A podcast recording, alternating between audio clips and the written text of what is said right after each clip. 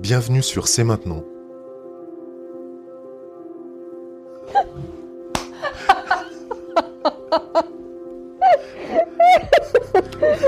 Ça va pas aller, arrête C'est mort.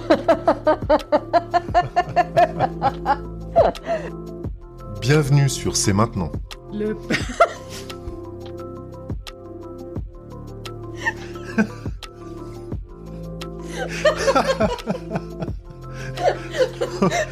Bienvenue sur C'est maintenant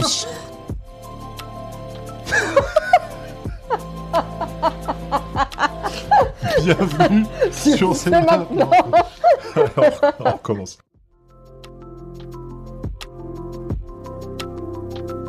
Bienvenue sur C'est maintenant. Le podcast dédié à vous accompagner dans vos transitions de vie. Je suis Jacqueline Et je suis Jean-Marc. Ensemble, nous allons explorer les chemins de la transformation personnelle.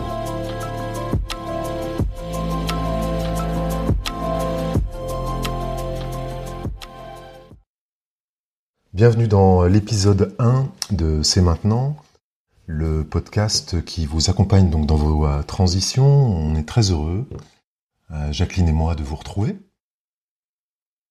Impatient. impatient même, un petit peu euh, stressé aussi euh, à l'idée de rentrer dans le vif euh, du sujet.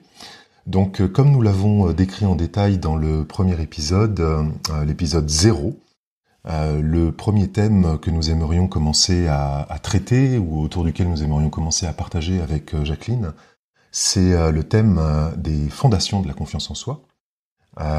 Et dans ce premier thème des fondations de la confiance en soi, nous aimerions aborder euh, le sujet de comprendre et reconnaître sa valeur personnelle, euh, de façon à ce que dans ces périodes de transition extrêmement euh, challengeantes, eh bien, vous sachiez un peu mieux travailler peut-être sur la reconnaissance de vos propres forces et qualités. Qu'on pourrait résumer en une phrase, découvre ta valeur unique. Comment découvrir ta valeur unique? Alors pour commencer, on a décidé de faire quelque chose que vous nous avez peut-être déjà vu faire sur les réseaux sociaux.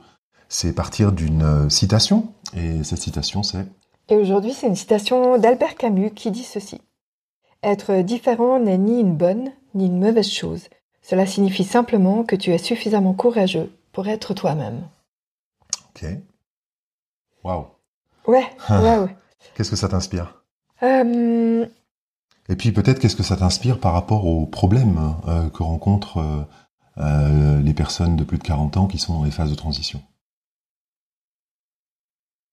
Bah, si je me, si je me raccroche un peu ou si je me remets en arrière dans mes propres périodes de transition, je crois que dans ces moments-là, je me suis clairement posé la question de savoir en quoi j'étais unique ou quelles étaient mes qualités uniques ou quelle était ma singularité parce que euh, justement, précisément, j'étais dans une période de remise en question. Donc j'avais besoin en fait d'avoir des pistes dans Mhm. lesquelles euh, aller pour me poser ces questions-là, Mhm. pour pouvoir euh, prendre une nouvelle direction ou en tout cas décider d'une nouvelle chose. Mhm. Et puis la deuxième chose, c'est que dans ces périodes-là, euh, je sens bien, je sentais bien en fait en période de transition comment quelque chose au fond de moi était différent ou comment je me différenciais des autres euh, ou de la masse en fait avec la perception que j'avais envie d'aller vers quelque chose de nouveau. Et donc je me suis beaucoup questionnée en fait sur euh, du coup est-ce que c'est bien, pas bien, nul, cool? Enfin, ça m'a beaucoup mobilisée en fait. Puis ça fout la trouille, je trouve, de se sentir à un moment donné différent. Mais dans le fond, je me suis sentie différente déjà à bien d'autres moments que celle euh, euh, des périodes de transition. Mm, Sans, aucun doute, non seulement tu es différente, mais en plus tu es, unique. Et donc, euh, si l'une des problématiques pr- principales, c'est de, savoir euh, identifier, reconnaître ses propres talents, ses propres qualités uniques, euh, j'ai envie de te demander euh, de quelle, euh, euh, façon ça a été difficile pour toi de reconnaître ton côté unique, ton unicité, ton côté différent. Ça a été unique parce que je crois que la grande difficulté, Ça ça, a été difficile, tu veux dire Ça a été quoi, j'ai dit T'as dit ça a été unique. Ça a été unique. Intéressant comme lapsus, vraiment intéressant. Bah, ça a été difficile et unique. Mhm. Et tu sais quoi, c'est vraiment intéressant de le voir sous cette perspective-là, parce que du coup, ça change complètement le focus. Ok, on va partir de l'idée que ce moment-là, il a été unique et difficile, ou difficile et unique, et ça change la donne. Euh, Je crois que ce qui a été compliqué dans cette période-là, c'est d'être en proie souvent à des histoires de comparaison. Comme c'est une période dans laquelle à la fois j'avais la certitude de vouloir changer, la certitude de vouloir aller de l'avant, dans cette même période j'étais en proie à des doutes et à des, interrogations très vives. Et en fait, du coup, là-dedans, comment euh, trouver la balance pour euh, à la fois euh, sortir du côté de la comparaison et l'idée qu'il faudrait que ce soit comme tout le monde fait, et à la fois activer le courage d'aller vers, vers ce vers quoi je voulais vraiment aller. D'où dans le côté unique, on va dire. Est-ce que peut-être on pourrait prendre un exemple concret pour aider nos auditeurs à un petit peu mieux comprendre? Parce que tu parles d'un moment unique et à la fois différent.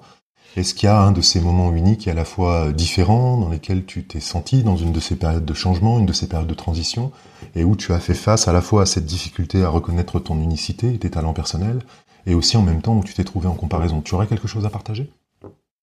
Alors, je crois qu'une des dernières euh, expériences euh, à ce niveau-là, c'est dans le cadre de mon travail, mhm.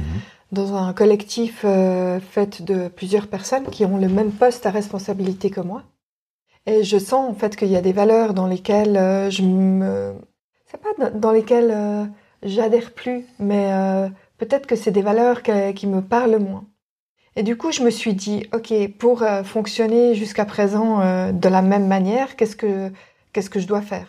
Mais ça, ça m'apportait pas le bonheur et ça me rendait pas unique.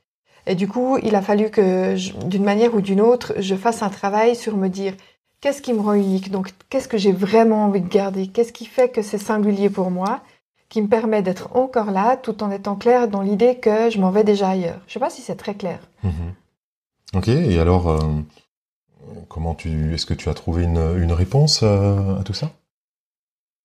Comment tu as trouvé une réponse à tout ça? La réponse à tout ça, je l'ai trouvée euh, en faisant un espèce d'exercice un peu, euh, un peu basique, en me demandant euh, tous les jours quels sont les aspects de mon travail ou de ma posture qui me réjouissent, quels sont les aspects, les postures, les aspects de ma posture qui me réjouissent moins. Et puis d'avoir des plus et des moins dans le cours de ma journée m'a clairement, d'une part, permis de me dire, ok, à quelque part j'ai fait le tour d'une question et du coup je me sens légitime et libre d'aller vers autre chose.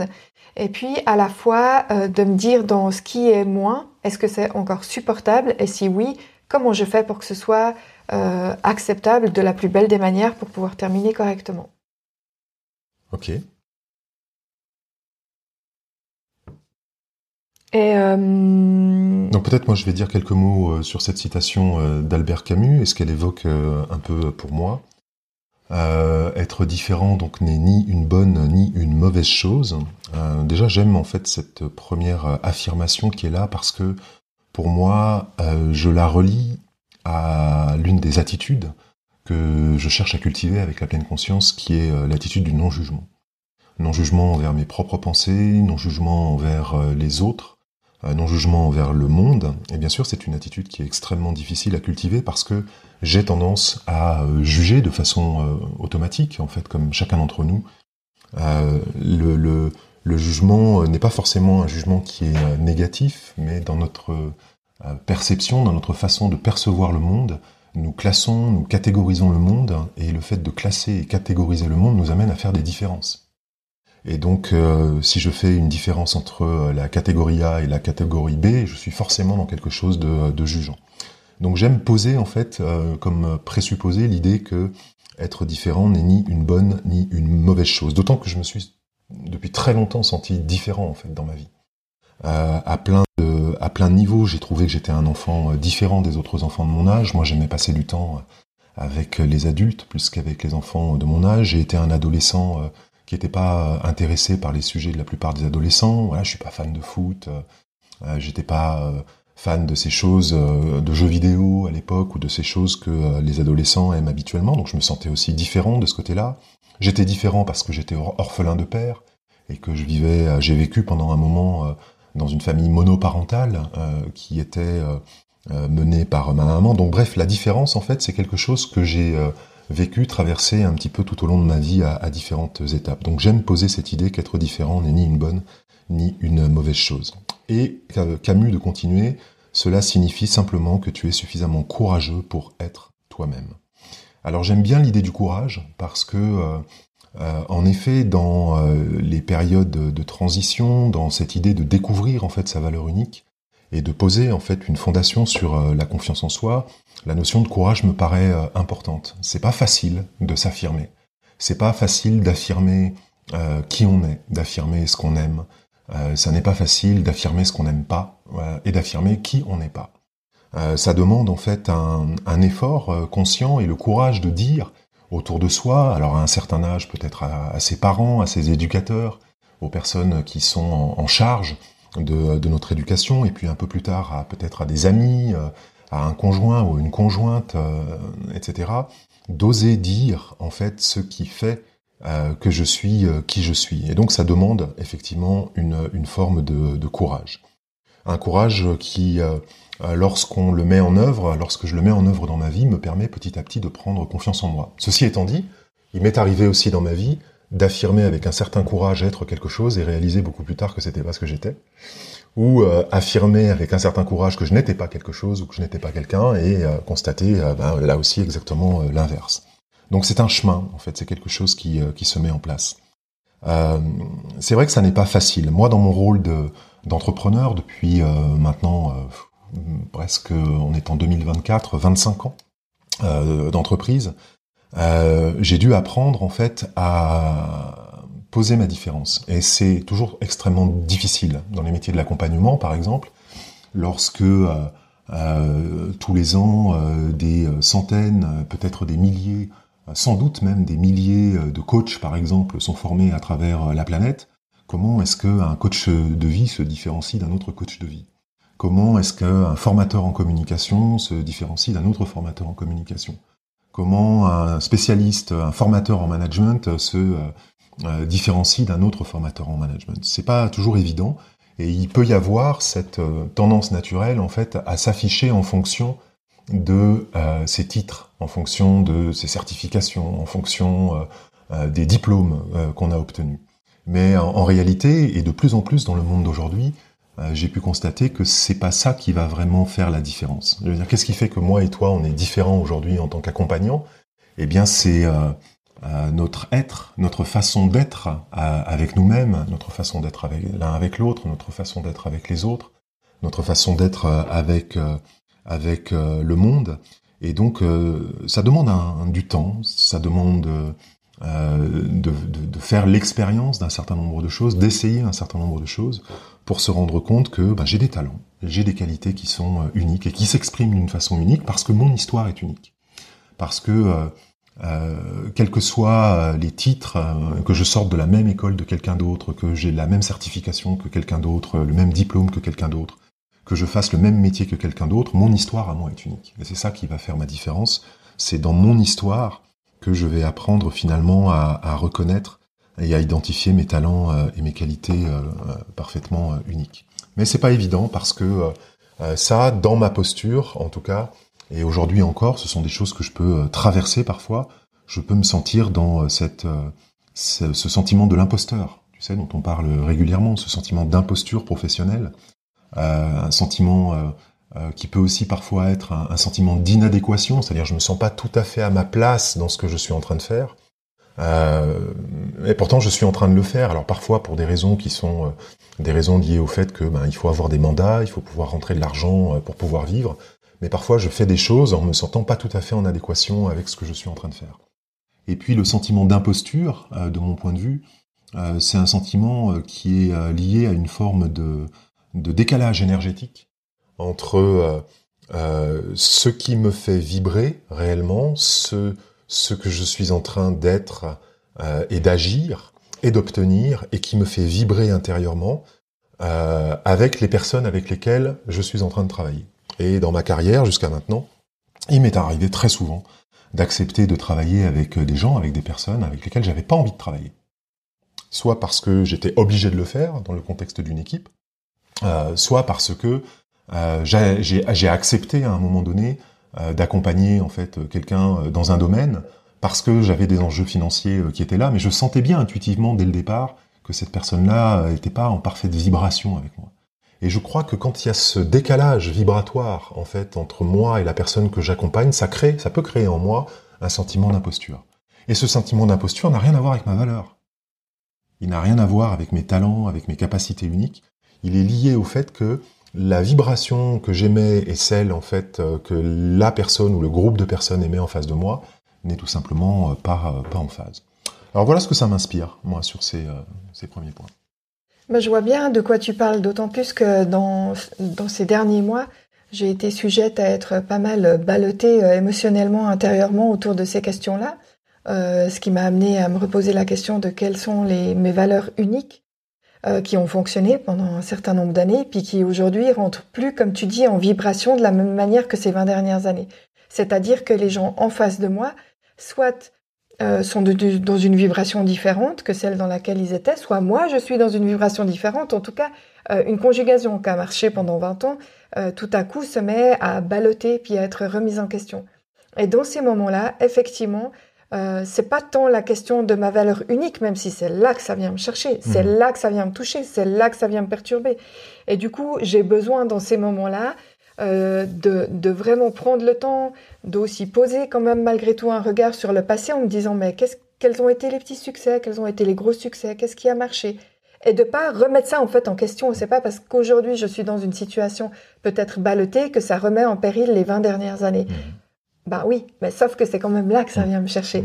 Et comment en fait poser un regard sur le passé en se disant euh, ça c'était ok, ça c'était ok, ça c'était ok. Et j'avais vraiment euh, euh, besoin en fait de, de me re-questionner par rapport à tout ce qui a été vécu en me disant que j'allais pas vers un échec en fait. Que c'était pas comment dire? Que c'est pas parce que le ballottement il était là maintenant que ça mettait en échec les 20 dernières années et que ça allait forcément produire un échec non mmh, plus. Mmh. Mais je crois que là où ça vient me chercher, c'est que du coup, comme ça ballotte, eh ben j'ai peur, j'ai peur du jugement tout à coup, ce qui n'était pas du tout le cas avant. Euh, le jugement qui m'empêche aujourd'hui d'être, d'exprimer pleinement qui je suis. Or, ça a été possible pendant ces 20 dernières années. Euh, là aujourd'hui, je me sens coincée dans l'expression de moi, dans la véritable expression de moi dans mon job, mhm. et donc euh, ça crée tout un ensemble de choses euh, qui sont compliquées. Ouais, et je comprends ça parfaitement parce que je crois que cette peur de l'échec ou du jugement, c'est quelque chose que nous ressentons tous dans ces périodes de transition. Une période de transition nous indique en fait que nous sommes en train d'aller au-delà. Hein, c'est ça que ça veut dire étymologiquement. Transitio, ça vient du latin transitio. Nous allons au-delà de quelque chose que nous connaissons. Nous allons donc quelque part vers une forme d'inconnu, euh, et euh, aller vers l'inconnu, bah, c'est risquer de se tromper. Aller euh, vers l'inconnu, c'est risquer de se retrouver dans cette situation d'échec. Alors on aura l'occasion de revenir plus en détail sur dans, dans, une autre émission sur ce que c'est que l'échec et comment aborder en fait cette notion-là d'une façon qui soit aidante, constructive pour pour l'avenir. Mais je crois moi aussi avoir ressenti ça à de nombreuses reprises. Ma façon d'être euh, en tant qu'accompagnant, en tant qu'entrepreneur pendant ces dernières années, s'est exprimée de plein de façons euh, différentes. Euh, je cherche encore aujourd'hui, et peut-être encore plus maintenant qu'on agit ensemble, toi et moi, de plus en plus dans ce domaine, à trouver finalement cette juste posture, hein, cette posture vibratoire dans laquelle je me sens, j'allais dire pleinement à, ma place. Et évidemment, dans ce processus d'aller vers euh, quelque chose de, différent, euh, la notion de se tromper, la notion euh, d'échouer apparaît forcément. Elle, est forcément là à, un moment donné. Ça, c'est moi vis-à-vis de moi. Mais il y a aussi, comme tu le disais justement, une dimension de peur du jugement. de qu'est-ce que vont penser mes proches qui me connaissent. On dira, ah, mais Jean-Marc, tu es encore en train de faire un nouveau truc, tu es encore en train de te lancer aujourd'hui. Ah, aujourd'hui, tu lances un podcast, et puis il y a une application mobile, et puis, et puis, et puis, et puis. Euh, et donc il peut y avoir comme ça quelque chose euh, euh, intérieurement qui est de l'ordre de la peur du jugement. Et pourquoi tu quitterais cet emploi dans lequel tu es bien payé? Parce que tu ne te sens pas bien, mais il y a des tas de gens qui n'ont pas de travail. Et pourquoi tu te lancerais dans ce projet dont tu rêves depuis des années? Tu te rends compte des risques que tu es en train de prendre alors qu'aujourd'hui tu as de la sécurité? Etc., etc. On pourrait trouver mille et un exemples hein, qui ressemblent à ça. Donc peur la peur d'être jugé, euh, par les gens qu'on aime, alors à nos, à nos âges, peut-être par nos propres enfants, par nos conjoints ou conjointes, par nos parents, si on les a encore, euh, par des frères et sœurs, s'ils sont présents, par des cousins, cousines peut-être, par des membres de la famille. mais peur du jugement aussi du regard dans notre environnement socio-professionnel de ceux qui nous connaissent, qui envient peut-être la situation qu'on a, et qui pourraient se dire mais Jean-Marc t'as pété un câble ou Jacqueline t'as pété un câble. Finalement ta situation elle est enviable de mille et une manières et puis aujourd'hui tu es en train un peu de laisser tomber tout ça est-ce que c'est pas complètement fou? Et donc effectivement ça dans une période de transition euh, ça peut empêcher, euh, comme tu le disais, une expression authentique de soi, c'est-à-dire de ce qui est vraiment là, de ce qui vibre vraiment à l'intérieur, une expression authentique de ce avec quoi je me sens aligné, parce que j'ai peur d'aller vers quelque chose que je ne connais pas et parce que je ressens des pressions, euh, des pressions personnelles, des pressions dans mon couple peut-être, des pressions avec mes enfants, des pressions dans mon milieu socio-professionnel. Donc euh, ouais, c'est pas tout simple et pas euh, tout facile finalement euh, de découvrir sa valeur unique et puis d'aller avec confiance vers ce à quoi on aspire. En t'écoutant parler, je me suis demandé qu'est-ce que j'avais fait concrètement dans ces périodes-là de transition pour un peu savoir quelle ou retrouver, en tout cas mettre des mots, retrouver un peu de certitude autour de ma valeur unique. Et il y a un des exercices que j'ai fait, que je refais chaque année et que je refais régulièrement c'est, euh, il y a plusieurs choses, mais c'est celui-là qui me vient là en t'écoutant parler, c'est que je note mes verbes de l'instant, mes verbes de l'année.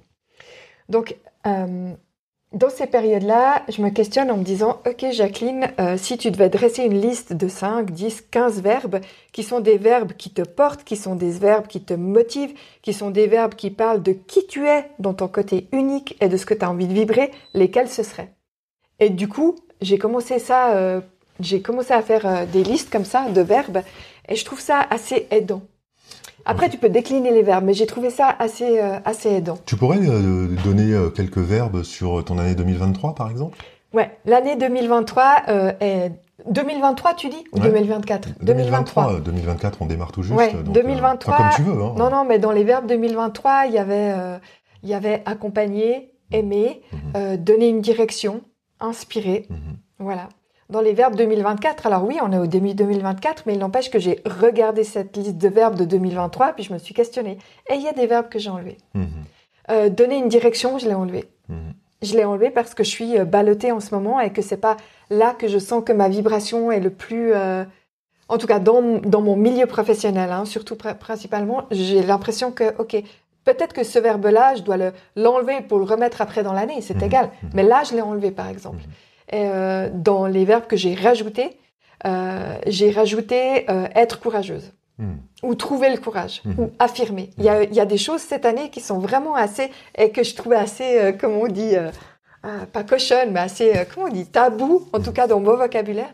Mais genre, ouais, affirmer, s'exprimer clairement, hmm. dire, alors c'est sans doute un très bon conseil que tu donnes à, à nos auditeurs. D'ailleurs je le trouve intéressant parce que tu dis que tu as fait des listes de verbes et euh, tu sais sans doute et nos auditeurs savent sans doute également que euh, on parle du verbe créateur. Euh, Dieu qui qui dans le récit de de la Genèse utilise le verbe créateur pour donner vie en fait à son rêve intérieur, celui de créer en fait l'univers. Et on voit Dieu dit Dieu vit, Dieu dit Dieu vit. Bah, trouvez-vous une Bible euh, là où vous êtes, on en a souvent une quelque part dans sa bibliothèque ou qui cale peut-être un vieux meuble. Euh, allez ouvrir, le chapitre 1 de la, Genèse et regardez en fait à trois, quatre reprises de suite, il est dit Dieu dit, Dieu vit. Et c'est ça le verbe créateur.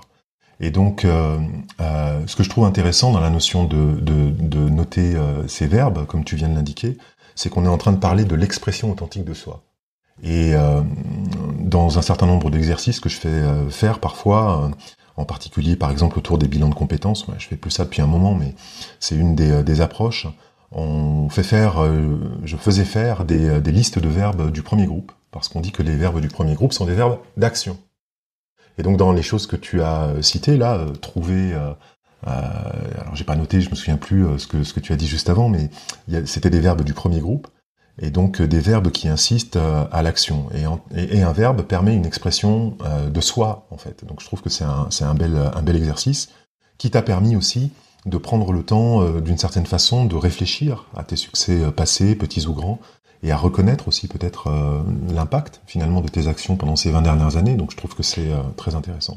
Ouais, Et précisément par rapport à l'impact des actions, c'était vraiment dans chaque verbe, je me suis posé la question de, euh, à travers ce verbe-là, qu'est-ce que je peux poser comme, comme action euh, qui impacte en fait réellement le monde euh, autour de moi? Et est-ce que c'est OK mhm. que ça impacte de cette manière-là ou mhm. pas? Et c'est une façon, en effet, de retrouver la confiance en soi. Un autre conseil qu'on peut donner à nos auditeurs, c'est d'arrêter de se comparer aux autres, parce que chaque trajectoire, en fait, est parfaitement, parfaitement unique. Euh, comme je le disais tout à l'heure, euh, même si euh, vous avez le même métier, les mêmes diplômes, les mêmes qualifications que quelqu'un d'autre, votre histoire est unique.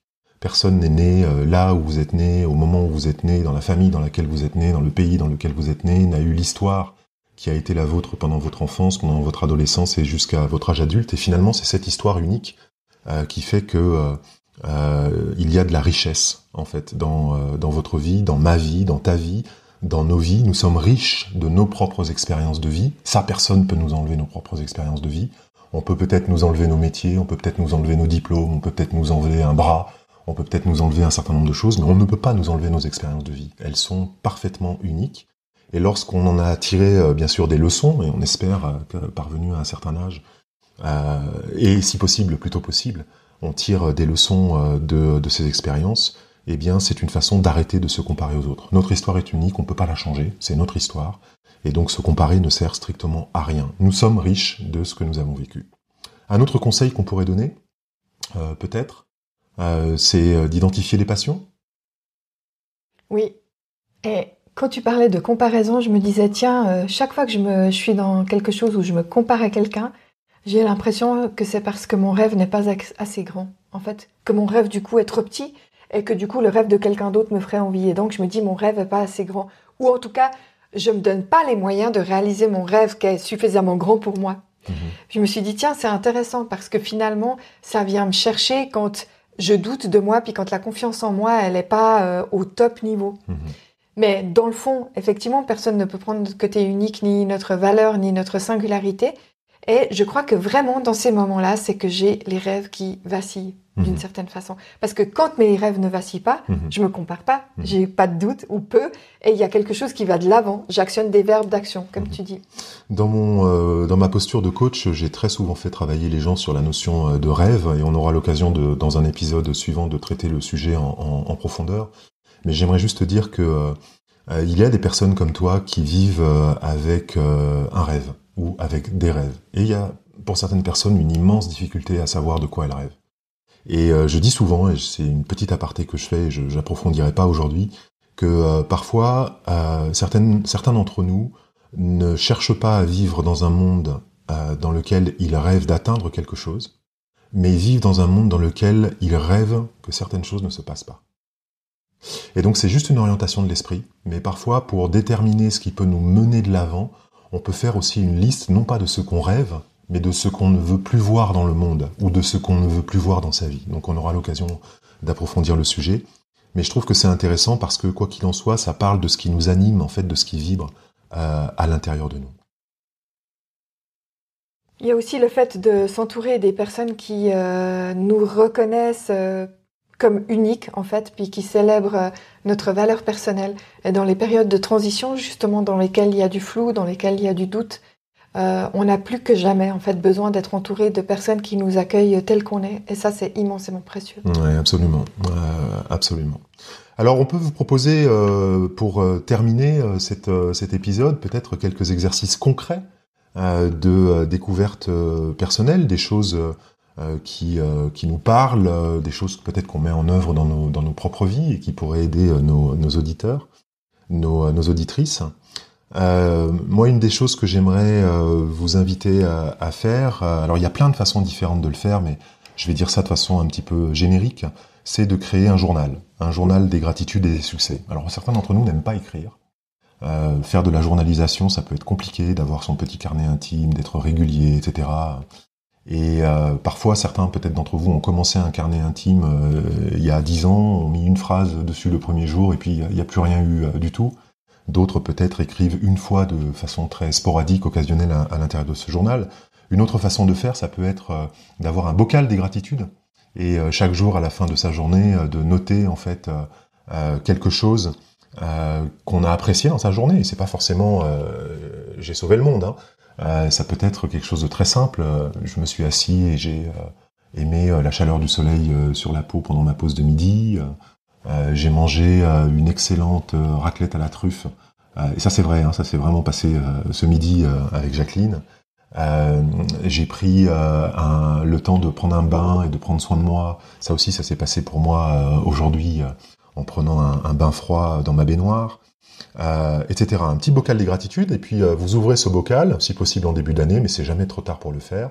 Et puis vous ouvrez ce petit bocal et chaque jour vous mettez à l'intérieur en fait les petits papiers de, de, gratitude, vos petites victoires, vos petits succès du jour et euh, les choses pour lesquelles vous êtes reconnaissant, euh, même des choses mineures. Et quand vous avez un petit coup de mou là dans ces dans ces périodes de, de transition, bah, c'est l'occasion d'ouvrir le bocal et puis d'aller jeter un coup d'œil euh, dedans. Et même mieux peut-être à la fin de l'année, euh, à la fin de l'année 2024 en l'occurrence, mais à la fin de n'importe quelle année ou au début de l'année qui suit, d'ouvrir ce bocal, de tout verser sur la table et puis de prendre le temps de relire en fait tous ces petits moments qui ont été des moments de succès même mineurs des moments de gratitude en fait dans votre quotidien. Donc un premier exercice. Puis on va vous en proposer un deuxième, euh, quelque chose que, qui m'est particulièrement cher et que je fais au quotidien et qui m'aide beaucoup, c'est d'imaginer à un moment donné, vous poser la question de je suis unique lorsque je suis quoi ou lorsque je fais quoi? Et de noter une phrase sur votre miroir. Et tous les jours, vous allez la voir et vous allez la lire, cette phrase, en fait. Mm-hmm. Et euh, peut-être qu'elle va rester la même pendant des semaines et des semaines sur le miroir, ou peut-être que vous allez la changer, c'est égal. Mais de se poser la question, sincèrement, authentiquement, de je suis unique lorsque je... Ça va pas rester vide, en fait. Mm-hmm. Sûr qu'on va trouver quelque chose. Peut-être qu'on va un peu galérer, parce que c'est vraiment pas simple. Mais il n'empêche, je suis unique lorsque je... Et de le noter et de le, bah, de le relire et de le relire et de le relire euh, plusieurs fois avec gratitude, avec euh, sourire, avec euh, peut-être qu'un jour ça nous énerve, c'est également en tout cas de l'ancrer en soi. Ouais, très bon conseil. Et si vous étiez avec nous à la maison, je pourrais vous faire un petit tour de la maison en vidéo. Il y a sur l'armoire en bois à côté de moi sur le salon 1, 2, 3, 5, 7, 9, 10, 12, 14, 16, 18, 19, une vingtaine de post-it euh, de Jacqueline. Et euh, si vous entriez dans notre salle de bain, vous verriez que son miroir, je sais pas comment elle fait pour se voir dedans, est aussi euh, plein de petites phrases inscrites au Posca blanc. qui du coup lui permettent de réancrer en fait hein, cette confiance et ces certitudes de façon régulière tout au long des jours, des semaines et des mois qui passent. Donc c'est pas juste quelque chose qui vous est proposé comme ça. Non, c'est vraiment, j'ai l'impression que ça reprogramme quelque chose chez moi aussi. Mmh. Vraiment. C'est ça. Profondément. Un autre aspect, euh, un autre exercice, petit exercice qui pourrait euh, être euh, être fait, c'est bah, méditer en fait, tout simplement. la méditation fait partie de nos, nos vies. à Jacqueline et à moi, nous méditons de façon quotidienne. Alors on verra, on aura sans doute l'occasion au fur et à mesure des podcasts de vous parler un petit peu de ça. méditer, ça ne veut pas nécessairement dire être assis et immobile quelque part. Méditer, c'est être pleinement présent du mieux que possible à ce qui émerge en soi sans porter de jugement. Waouh, ça fait une grosse définition, mais c'est cette idée d'être présent à ce qu'on fait. Présent dans le fait que je regarde ma femme en face de moi, présent dans le fait que je mange ce que je suis en train de manger, présent dans le fait que je suis installé dans mon canapé en, en train de lire un bouquin, présent dans la balade que je suis en train de faire à l'extérieur. Donc il y a plein de façons en fait d'être en présence. Et quand on est en présence avec euh, ses propres perceptions, dans l'intention consciente d'être présent à ce qui émerge en soi, alors on est en train de méditer. Et donc euh, voilà, méditer, c'est une façon extrêmement intéressante euh, de d'ancrer euh, en soi de, de, la confiance. Et comme vous le savez peut-être, donc nous avons une application qui est en, en cours de, de, validation. Elle n'est pas encore, elle est disponible actuellement sur sur sur l'un des stores, mais elle n'est pas encore complètement sur tous les stores. On rencontre des petits problèmes techniques. Mais euh, voilà, vous pouvez trouver des méditations euh, en tapant euh, Jean-Marc Terrel ou Monsieur Mindfulness sur YouTube ou sur Internet assez facilement, de façon à quotidiennement en fait venir vous prendre un shoot d'affirmations positives qui célèbrent votre côté unique et votre valeur indéniable. C'est ça. Et donc on arrive à la fin de ce premier podcast, podcast numéro 1. C'est ça, épisode 1. Donc si ce voyage vers la découverte bah, t'a inspiré, on voudrait t'inviter à ne pas oublier à t'abonner au podcast pour ne manquer aucun des épisodes qui viennent. des épisodes qui, on l'espère, pourraient peut-être illuminer une partie de ton chemin. Voilà, puis si le cœur t'en dit, ton avis compte beaucoup pour nous, pour qu'on puisse aussi améliorer, réinterroger, voilà, donc euh, ton avis compte pour nous, pour la communauté. Mhm. Donc prends un moment, peut-être euh, si tu as envie de mettre un petit mot, un petit commentaire. Euh, et puis, tu peux aussi dans description du, de l'épisode trouver un lien qui t'emmène vers le site jean-marc-terrel.com slash podcast sur lequel tu trouveras un formulaire sur lequel tu peux nous laisser un petit mot, nous poser une question, nous donner un avis et sur lequel tu trouveras également un lien pour t'abonner automatiquement à ta plateforme préférée. Youhou Youhou pour cet épisode. On vous retrouve euh, ben, très vite et très bientôt euh, pour euh, le prochain épisode, l'épisode 3 de notre podcast. Et... L'épisode 2, vu que l'épisode 0 c'était l'épisode 0. Ah, bah oui, déjà. déjà. Donc pour l'épisode 2. C'est ça. Qui sera sur le thème du pouvoir des affirmations positives. Et en attendant, ben, fais-toi une belle journée lumineuse et sereine.